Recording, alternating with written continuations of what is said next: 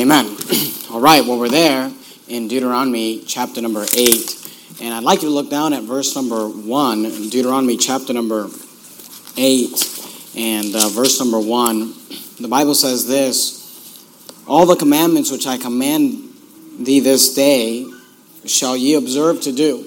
I want you to notice these words that ye may live and multiply and go in and possess the land which the Lord sware unto your fathers. Now, in this passage, we have the children of Israel getting ready to enter into the promised land. God is getting ready to allow them to go into the promised land, and He's explaining to them, and I want you to notice, He's explaining to them that He wants to bless them. He says, That ye may live and multiply and go in and possess the land. He says, The way that you are able to be blessed by God is by keeping the commandments. He says, All the commandments which I command thee this day. And you need to understand that God gives us laws and God gives us rules, not because He wants to put us into bondage, but because He desires to bless us. And the blessings of God always come through the door of obedience. It is when we obey God that He is free to bless us. However, there is a problem, and problem is not the right word, but there, there's, an, there's an issue with the blessings of God, and it's not the blessings of God that are the problem, but it's the you and I have, have a problem. Because whenever God blesses us, we have a tendency of being full in the blessings of God. Skip down to verse number seven. Notice what he says in verse seven. He says, For. Now, the word for there means because. He says, Because the Lord thy God bringeth thee into a good land, a land of brooks of waters. Now, notice the blessing of God. A land of brooks of water, of fountains and depths that spring out of valleys and hills, a land of wheat and barley and vines and fig trees and pomegranates, a land of oil Uh, olive and honey, a land wherein thou shalt eat bread without scarceness. Thou shalt not lack anything in it. A land whose stones are iron, and out of whose hills thou mayest dig brass. Now, I don't know about you, but if, if, if God's going to give me a land, I, I like that description. That's a good description. He's saying, I'm going to give you a good land. He said, it's going to be a great land that I want to give you. But here's the tendency, verse 10 when thou hast eaten and art full. You see that word full there? He says, When thou hast eaten and art full, then thou shalt bless the Lord thy God for the good land which he hath given thee. Beware that thou forget not the Lord thy God, and not keeping his commandments and his judgments and his statutes, which I command thee this day, lest when thou hast eaten, notice this phrase, and art full, and has built goodly houses and dwelt therein. Notice verse number 13, uh, Deuteronomy 8 and verse number 13, he says this, and when thy herds and thy flocks multiply, that's a good thing. And thy silver and thy gold is multiplied, that's a good thing. And all that thou hast is multiplied. Notice what he says in verse 14. Then thine heart be lifted up. That's what I want to talk to you tonight about having a heart that is lifted up. He says, Then thine heart be lifted up and thou forget the Lord thy God, which brought thee forth out of the land of Egypt from the house of bondage. See, God wants to bless you. God doesn't want you to live a life of, of suffering. Now, we realize that the Christian life involves suffering. We realize that there is always suffering and persecution that's connected to the Christian life. But you know, Jesus said that He came to give us life and that we might have it more abundantly. You know, God wants to bless you. God wants to bless you financially, and God wants to bless your health, and God wants to bless your relationships. He wants to be able to give you the blessings that He has desired, that He has in store. The Bible tells us in the book of Ephesians that we have been quickened in Christ and we have been risen with Christ. And yes, we have been blessed, and God has given us great blessings through Christ. The fact that we are saved uh, tells us that God wants to bless us. But the problem with the blessing of God is that when we are blessed, we will often become full. Now, here, he's talking about being full, meaning you're not starving. Talking about being full, meaning you have everything you need. But you know what happens usually when we're full in the sense that we have all we need, we've been taken care of, we have a nice place to live, we have security, we have a career, we have jobs, we have everything that, that, that we need. We're not only full physically, but we usually just get full of ourselves. And our hearts get lifted up. And our hearts get filled, get, get lifted as our bellies get filled. Go, go, keep your place there in Deuteronomy. That's our text for tonight. But go to the book of Hosea, Hosea chapter number 13. If you go towards the end of the Old Testament and you find those major prophets, Isaiah, Jeremiah, Lamentations, Ezekiel, then you've got Daniel and Hosea. Isaiah, Jeremiah, Lamentations, Ezekiel, Daniel, and Hosea. While you turn there, let me say this in the United States of America, we're very full tonight.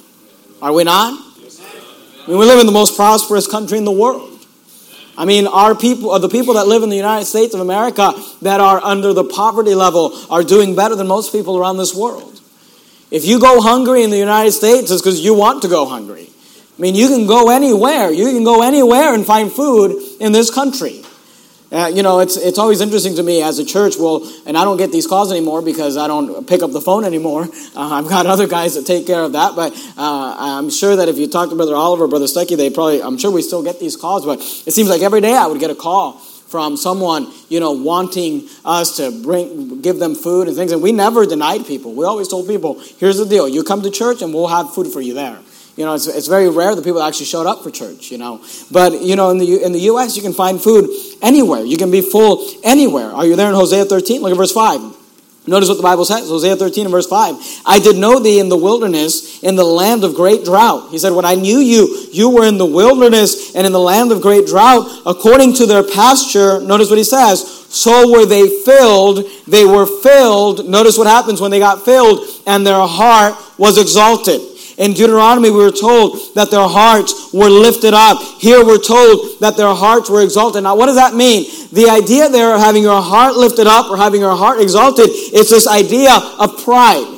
Your heart gets lifted up in pride, and your, your heart gets exalted in pride. You say, well, why, why preach about a lifted up heart, an exalted heart, a pride filled heart? And here's what you need to understand we've got to kind of tackle this idea of pride because Pride is the underlining base of the rest of the heart issues that we'll deal with in this series. We're going to talk about anger.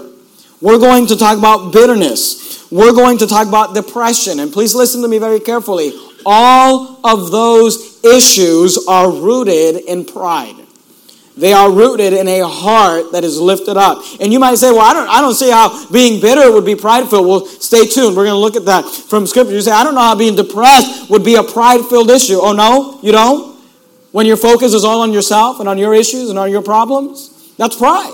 And pride is a problem that, that we all deal with, we all suffer with. But I want to give you just two things tonight of uh, the, the, the cause that comes from a lifted heart. If you'd like to take notes, I'd like you to write these statements down. And if you've got a child on your lap or something like that, I understand why you might not be able to do that. But I'd like to write this down. Number one, when your heart is lifted up, you will forget God. When your heart is lifted up, you will forget God. Keep your place there in Hosea. We're going to come right back to it. But go back to Deuteronomy chapter number 8. Deuteronomy chapter number 8, look at verse number 10. The Bible says this When thou hast eaten and art full, then thou shalt bless the Lord thy God for the good land which he hath given thee. Now, notice what he says in verse number 11. He's just talked about all the blessings that he wants to give you. Then he says this Beware. Beware. He says, Be, be careful that thou forget not the Lord thy God in not keeping his commandments and his judgments and his statutes, and which I command thee this day, lest when thou hast eaten and art full, and hast built goodly houses and dwelt therein, and when thy herd and thy flocks multiply, and thy silver and thy gold is multiplied, and all that thou hast uh, that thou hast is multiplied. Notice verse 14. Then thine heart be lifted up, and thou forget the Lord thy God. See, he says, Hey, beware that you not that, that thou forget not the Lord thy God. And then in verse 14 he says, Then thine heart be lifted up and thou forget the Lord thy God, which brought thee forth out of the land of Egypt from the house of bondage. When I was growing up, we, uh, I, we went to a Spanish church in the Bay Area. I grew up in Hayward and uh, Oakland area, I guess, and we went to a Spanish church. I went to Spanish church from when I was born till about a sophomore in high school when we moved to Sacramento and we started going to an English church. And I remember my dad would always say this to me and my, my brother, or I'm sure my sister, and um, because what, what, would happen in this Spanish church, you know, we dealt with a lot of, uh, there's a lot of illegal immigrants, obviously, you know, illegal immigrants coming into the country, and these were very poor people, very humble people, and oftentimes we would reach these immigrants. You know, they were here in a country all by themselves, working and sending money back home, and uh, our church would get them saved. And, um, you know, and, and, when they first got here, they were very humble, very humble people. And they would come to church. You know what? They were in a lot of need and, and, they just needed help and they were lonely and they were scared and they would come to church and they would get saved and they would get baptized. And my dad would always say to me, he'd always say to us, it's, it's so funny how human nature is. Because you get some illegal immigrant here and you start loving on them and praying for them, and then they get a job somewhere. It's not even that great of a job, it's just a job. And then he gets some car. It's not even that great of a car, it's just a car. And now they're no longer living in an apartment with, you know, eight other guys, but maybe they got an apartment with just two guys. It's not even that nice of an apartment in that nice of town. It's just a little nicer than what they had before. And all of a sudden their hearts get lifted up, and all of a sudden they don't need church anymore. And I used to think that was just poor Hispanic people. But you know what I realized as I pastored Verity Baptist Church for the last six and a half years? Good old fashioned American people will come to church when they're broken will come to church when their marriages are falling apart, when their children are going wayward, when they've lost their jobs and they're losing their careers, and they'll get a car. Maybe a little nicer than illegal immigrants, but they'll get a car. And they'll get a job. Maybe a little nicer than illegal immigrants, but it's just a job.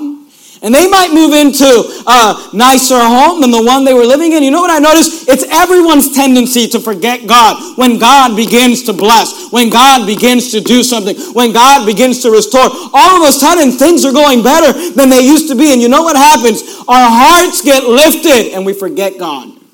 And it doesn't matter if you're an illegal immigrant working at McDonald's or if you are a CEO the more blessings you have from God, the more tendency you have to forget God. And all of a sudden, God's not that important.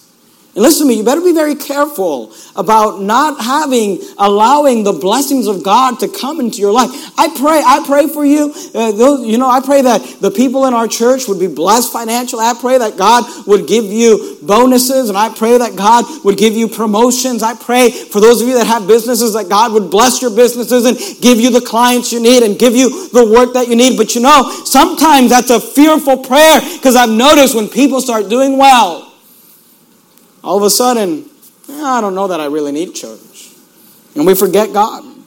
You say, well, what's the big deal about forgetting God? Well, the problem with forgetting God, keep, keep your place, keep your place there in, in Hosea. Actually, go, go to Second uh, Chronicles, chapter number 32. Say, see, I used to think, this is what I used to think. I used to think, oh, that's just illegal, poor illegal immigrants. They get a little bit of blessings, they get a little bit of America, and they forget God. But you know what? Americans forget God too. Rich people forget God too. Second Chronicles 32 and verse number 22. Second Chronicles 32 and verse number 22. And for what? It's always interesting to me what we sell out for. What do you sell out for? Oh, well, I got this real nice car. Is that what you're going to sell out for? And quit serving God for that? For that house? What's in a gated community? But that's what, that's what it takes that's all it took for God to just give you a little bit of a raise, for God to allow you to move into a little bit of a nicer neighborhood, for God to allow you to drive a little bit of a newer car. That's all it took to sell your soul out, to forget God, to quit soul winning, to quit Bible reading, to quit church attendance. That's all it took. Man, you know, I, I just think if you're going to sell out, man, sell out for something more than that. Sell out for more than money. Second Chronicles 32, look at verse 22. It happens to rich people too. Here you have a king Second Chronicles 32 and verse 22. Notice what the Bible says. Thus the Lord saved Hezekiah. Hezekiah was a very powerful king.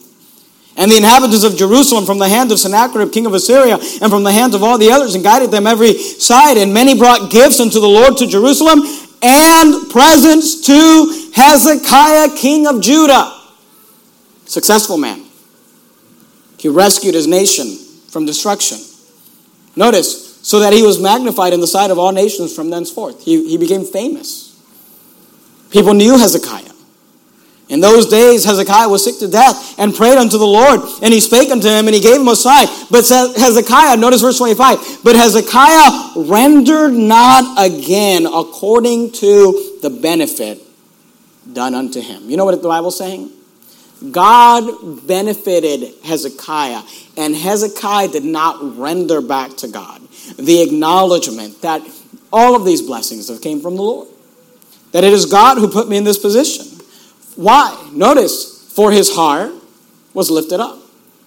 Therefore, there was wrath upon him and upon Judah and Jerusalem. Notwithstanding, Hezekiah humbled himself for the pride of his heart. He ended up getting right, but I want you to notice when, when his heart was lifted up, his heart was filled with pride. Why? Because he rendered not again according to the benefit. Listen to me. You, you, you know, we sing that song, count your blessings, name them one by one. You ought to count your blessings.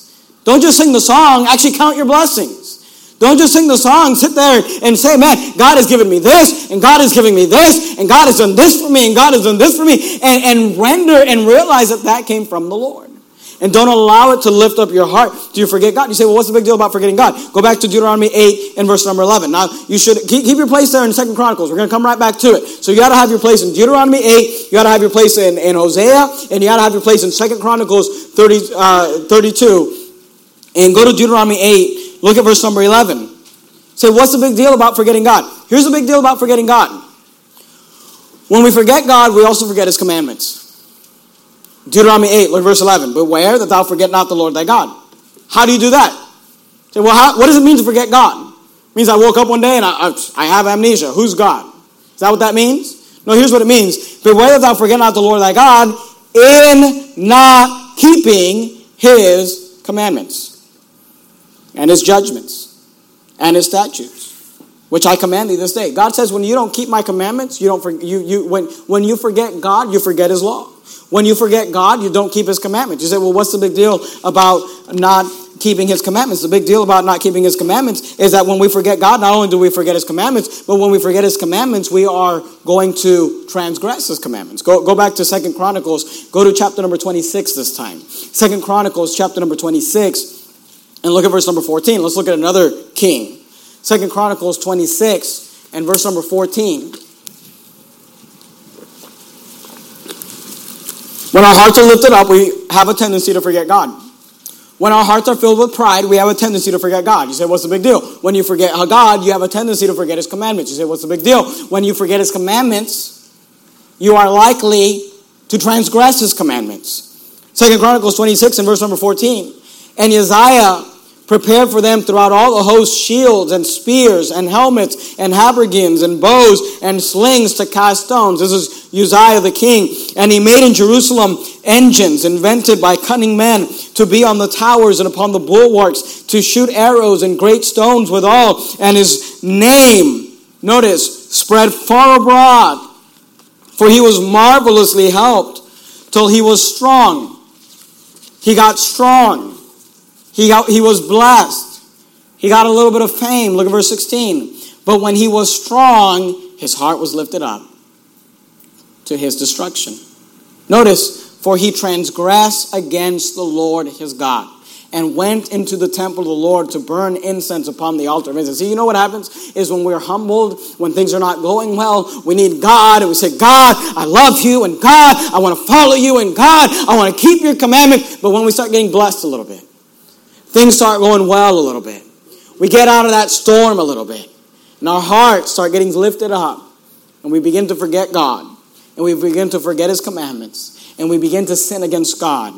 And of course, when we sin, God has to chastise us. And we'll talk about that here in a second. But I want you to understand what happens when your heart is lifted. Number one, your heart gets lifted when you forget God. But there's another issue with pride, allowing pride in your heart. And you say, well, what, what is that? Uh, go, go to Proverbs chapter number 28. If you open your Bible just right in the center, you're more than likely following the book of Psalms. And just the next book over is Proverbs. I said, number one, when your heart is lifted up, you will forget God. But I'd like you to write this statement down. Here's point number two. When your heart is lifted up, you will also fight with others.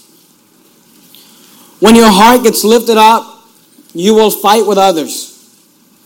Proverbs 28 and verse 25. I want you to, want you to get there. I want you to see it. You got to underline this in, the, in your Bible. Some of you need to memorize this verse. Proverbs 28 and verse 25. He that is of a proud heart, do you see that? He that is of a proud heart, don't miss this, stirreth up strife. He that is of a proud heart stirreth up strife. But he that putteth his trust in the Lord shall be made fat. Listen to me very carefully. All arguments are rooted in this idea of pride. You've got a marriage, you've got a husband and wife, and all they do is fight, all they do is argue, like dogs and cats. Every day, it's just one big argument. I just tell you, you've either got one or two individuals that are full of pride. Doesn't the Bible say esteeming others better than ourselves?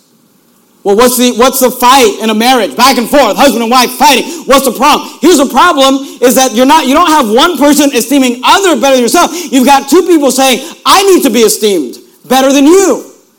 See, look, when you're fighting with your spouse, or when you're fighting with your coworker, or when you're fighting, whoever it is you're fighting with, just, just remember, in the midst of that fight, in the midst of that heat, you gotta just stop for a second and say this. You gotta say, you know what the problem is here? You know what the issue is here? That I want to have the preeminence. Because I'm not getting what I want. I mean, is that not why we fight? Is that not why we argue? Is that not why we stir up strife? Why? I want my way. That's what a wife will say. I want my way. That's what a husband will say. I want my way. That's what a friend will say, or a co-worker will say, or a neighbor. Why? Because he that is of a proud heart stirreth up strife. So how do you solve arguments? Esteem other better than yourself. If you as a husband and wife learn how to esteem each other better than yourselves, you have a perfect marriage. You will argue about who gets to serve the other, who gets to do for the other, who gets to love the other.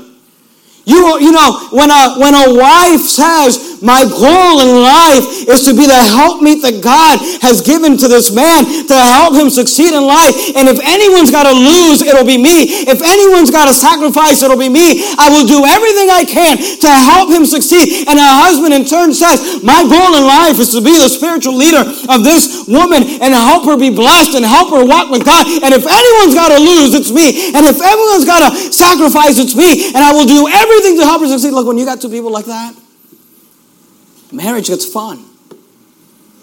But when you got a wife who says, I want it my way, and you got a husband who says, Well, I want it my way, and you got two people that are filled with pride, a proud heart stirreth up strife. But he that putteth his trust in the Lord shall be made fat. You're there in Proverbs 28, go to Proverbs chapter number 3. Proverbs chapter number 3. Go into one of these kids' rooms. Watch the two year olds fight. I want that ball. No, I want that ball. Well, I think I deserve it. Why? Because it's pride. It's just pride in our hearts. It starts from the day we're born. The day we're born, we're the center of attention, are we not? I've got a little baby Ruth. She's the center of attention. And right now, she is the center of attention. She's the cutest thing in the house. But you know, the problem is that she'll, one day she's going to be a two year old who's got to get that spanked out of her. And listen to me, some of you never got that spanked out of you. That's the problem. Some of you never had a mom and dad that made you realize you're not the center of the universe. And that life is not all about you. It's not all about you having your way and making sure that you're happy. And as long as you're happy, it doesn't matter if everybody else is miserable. That is pride and lifted up hearts that cause strife. Proverbs 3 and verse 34, notice what the Bible says. Proverbs chapter 3 and verse 34, notice what the Bible says. Surely he, surely he, notice, notice this, scorneth the scorners, but he giveth grace unto the lowly. Now, the reason I had you turn to this verse is because this verse is actually quoted in the New Testament. So I want us to compare the quotation. Keep your finger there in Proverbs 3, and let's go to the book of James, James chapter number 4. James chapter 4. If you start at the end of the New Testament and head backwards, you got the book of Revelation, Jude, 1st, 2nd, and 3rd John, 2nd and 1st Peter, James. James chapter number 4 and look at verse 6. Now, make sure we, you can look at both of them together because I want you to compare. In Scripture, sometimes when a verse is quoted from the Old to the New Testament, you can compare the quotes and learn you know, definitions of words and how God looks at words.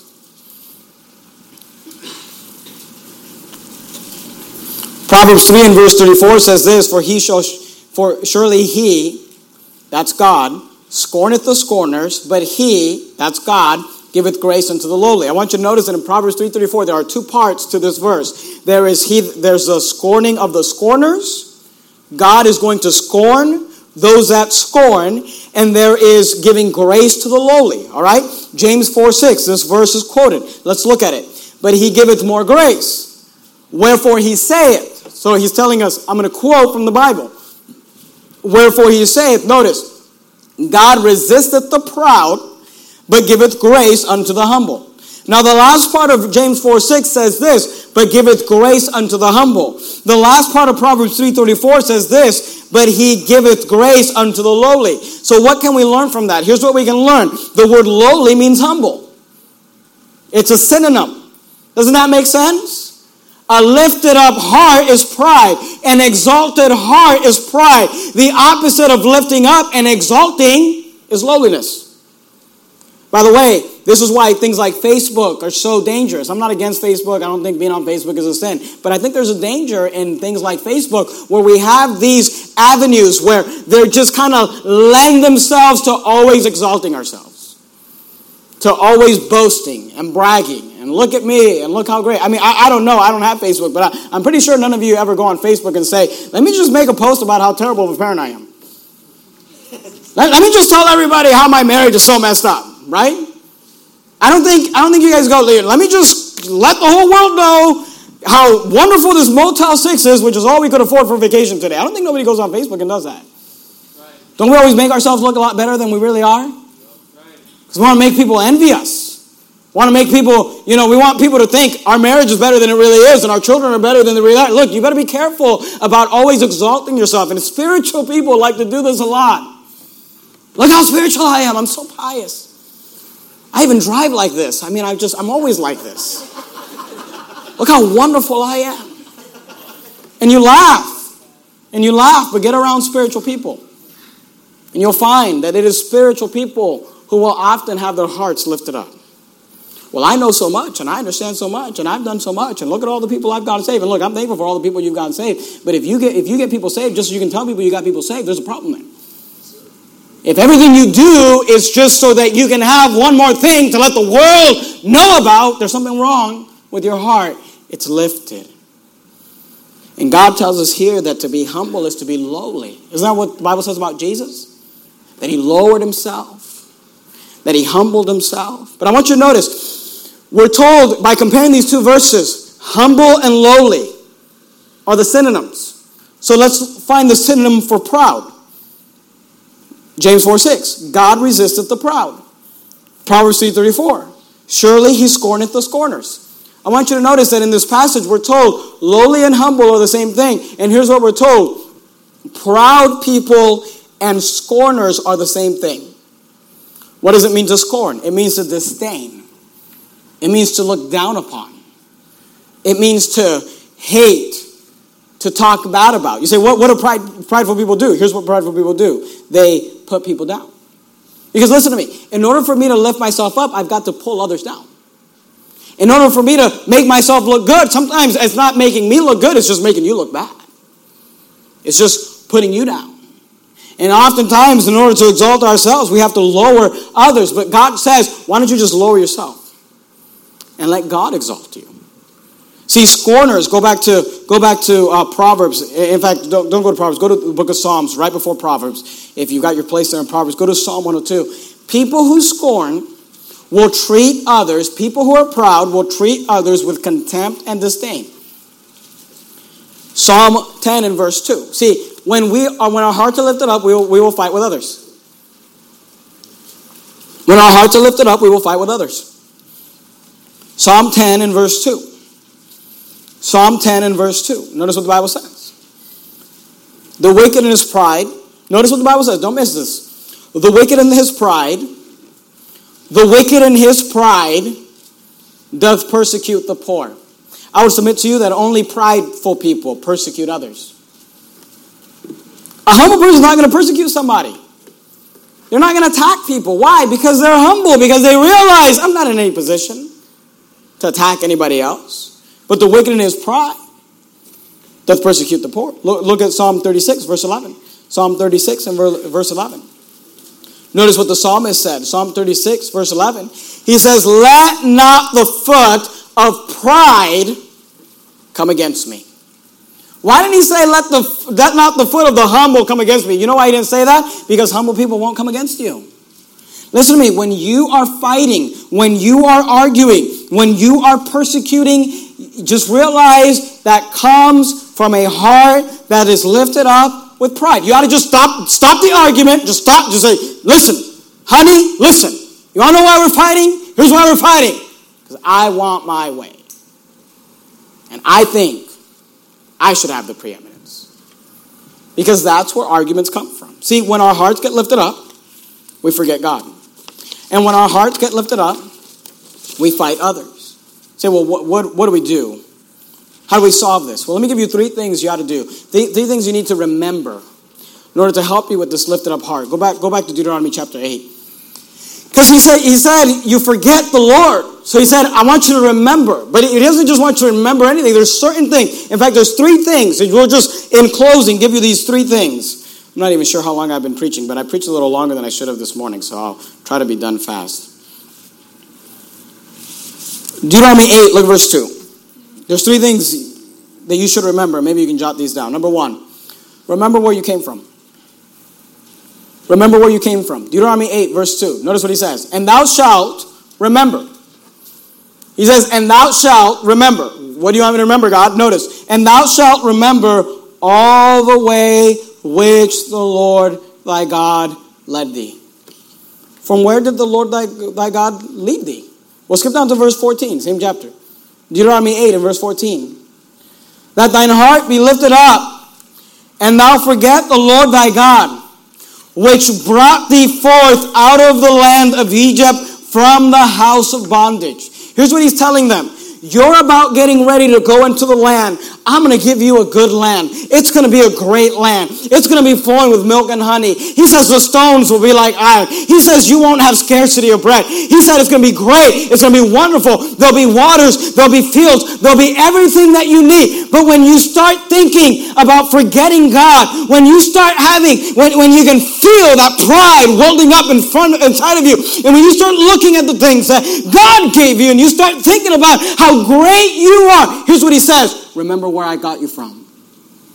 Remember that when I met you, you were a slave in Egypt, and I led you that way. And listen to me, as a Christian, when your heart starts getting a little lifted up, just remember what you deserve is to die and go to hell. What you deserve is to spend eternity in hell for the rest of your life, burning in torment. That's what we all deserve. I like, I like you'll have, sometimes you'll have people, you know, you'll ask them, how you doing? Better than I deserve. Good response. Sometimes you ask other people, how you doing? Well, my life is terrible, you know. My husband. Well, you know, my life is. You know, let me, let me just give you a hint. When people ask you how you're doing, they don't really care how you're doing. I'm just saying that. How you doing? Good. That's all they want. You know, how you doing? Well, let me, you, like, you got some time? I know, actually, I don't have, I don't have some time. How you, how you doing? Well, my life is just, you know, you know why you feel that way? Because you think you deserve better. You know why you fight with your husband? Because you think you deserve better. You know why you fight with your wife? Because you think you deserve better. I, I, often tell people this, I'm not trying to be rude to you, but I'll tell people this in, in marriage counseling. Look, if you could have done better, you would have done better. You didn't do better. There's a reason for that. I'm not trying to be mean to you, I'm just telling you, this is the wife that God gave you. This is the husband that God gave you. This is the job that God gave you. This is the love that God gave you. This is the life that He gave you. And here's what you need to remember when you start getting lifted up with pride, or when you start getting down in the dumps with depression, which is nothing but pride in reverse.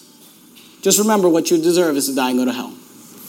And anything you've got better than that, you're doing better than you deserve.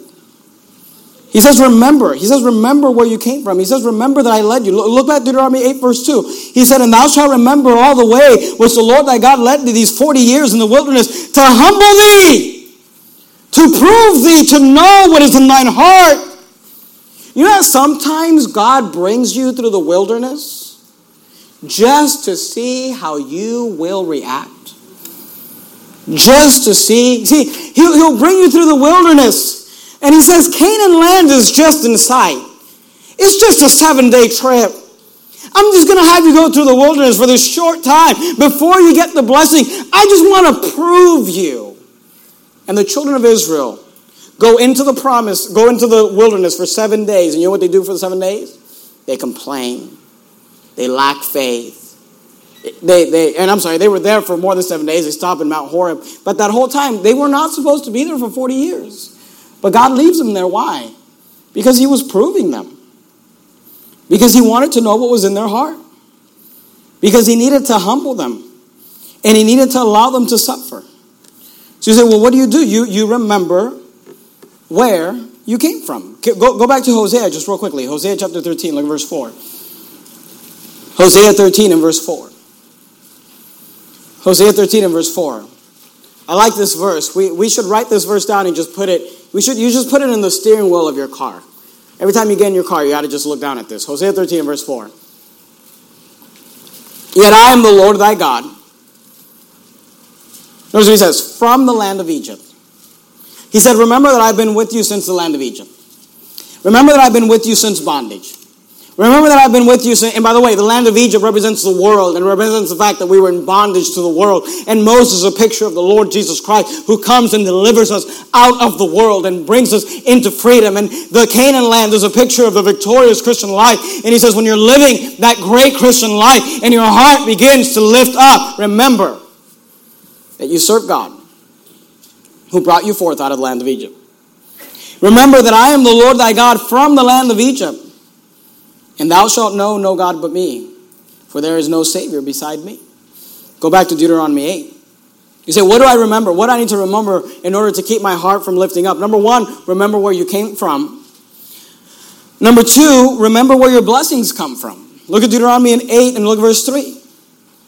He says, And he humbled thee, and suffered thee to hunger, and fed thee with manna which thou knewest not, neither did thy fathers know, that he might make thee know that man doth not live by bread only, but by every word that proceedeth out of the mouth of the Lord doth man live. Notice verse 4 Thy raiment waxed not old upon thee, neither did thy foot swell these 40 years. He says, Look, I'm the one that sustained you, I'm the one that blessed you, I'm the one that gave you. He said, I, later on the back, he says, I'm the one that gives you the power to get strength. Hey, to get wealth. Doesn't the Bible say every good gift and every perfect gift is from above and cometh down from the Father of lights.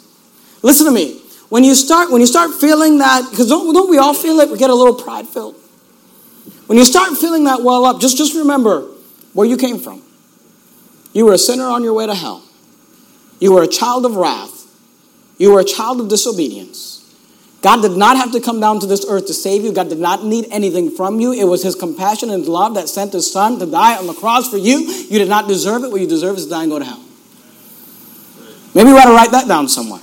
Just put it on our mirror in the morning. You deserve to die and go to hell. It is the grace of God that saved you. Remember where you came from. Remember where your blessings come from. Remember that it is God who gives you the strength to get wealth. Remember that every blessing comes from God. Number three, we're done. Deuteronomy 8, look at verse 5. This is a good one to remember. Remember where chastisement comes from.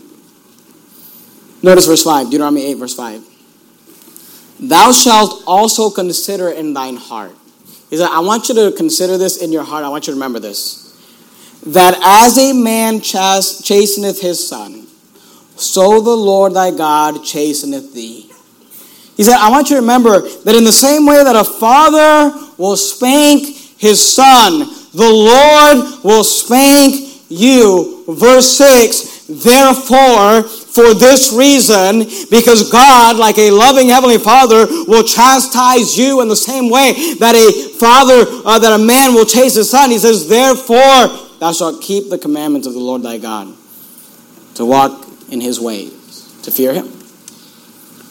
You say, what, what do I do? What do I do?